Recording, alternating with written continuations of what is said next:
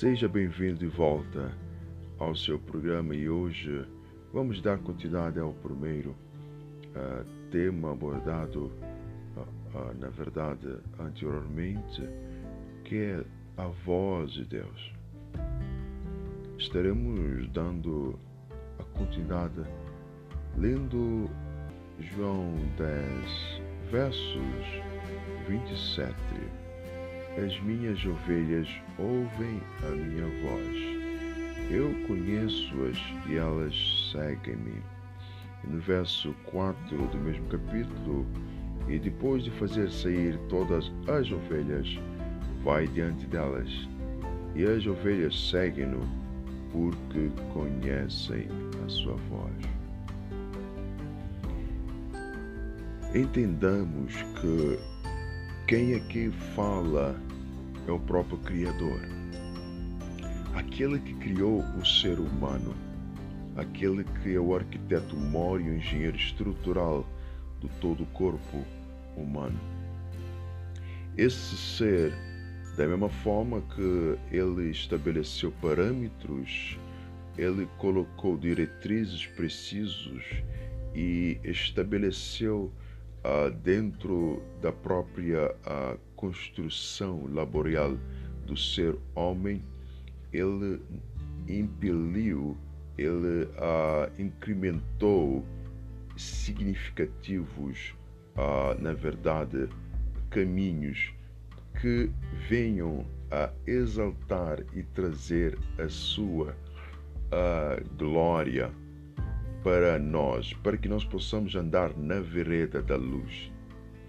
Mas esse Criador que é tão sábio na sua implementação, ele também criou animais. E um desses animais que acabamos de ouvir é a ovelha, é, que também ele expressou na sua palavra como sendo um dos exemplos concernente à audição. Eu já presenciei várias, às vezes, pastores com as suas ovelhas e, de propósito, tenho muitas vezes, já anos, ah, constatado e ah, questionado para aprender como que essa profissão ah, na íntegra ela se desenrola e, e também observar de uma forma empírica como que esses animais relacionam com seus pastores. E uh, onde eu resido, existem lugares, montes, em que todos os dias os pastores uh, estão levando essas ovelhas para, uh, na verdade, uh, o apacentamento. E uma coisa eu lhe garanto que as ovelhas possuem uma capacidade auditiva não só de armazenar o som da voz daquele que lhe cuida e alimenta, mas elas possuem um discernimento preciso concernente à diferenciação das outras vozes. Ela segue o pastor porque ela tem bem definido dentro de si que aquela voz que ela está ouvindo é a mesma que durante anos ela tem procurado não só familiarizar, mas também a, de certa forma, carregar dentro de si.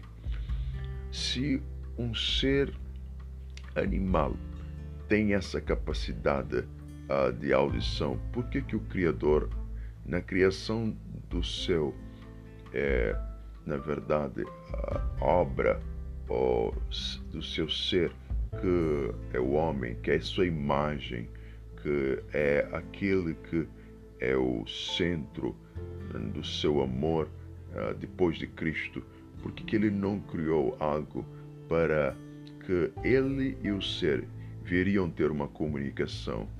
Aliás, em Gênesis capítulo 1 nos mostra que Deus criou o homem com a capacidade de ouvir. A palavra nos diz que Deus descia sobre a terra na aparição da tarde e ele andava com o homem. O homem ouvia a sua voz. Então, quando Deus ele estabeleceu esse poder comunicativo, ele não criou ah, com tempo de expiração, porque a sua obra é eterna. Tudo que ele faz é segundo o seu próprio atributo. ele faz tudo sem mudança de sombra de variações. Isso é o que a teologia ensina, que aquele que é o Criador, ele é eterno e imutável. Então, nós temos aqui algo que precisamos entender.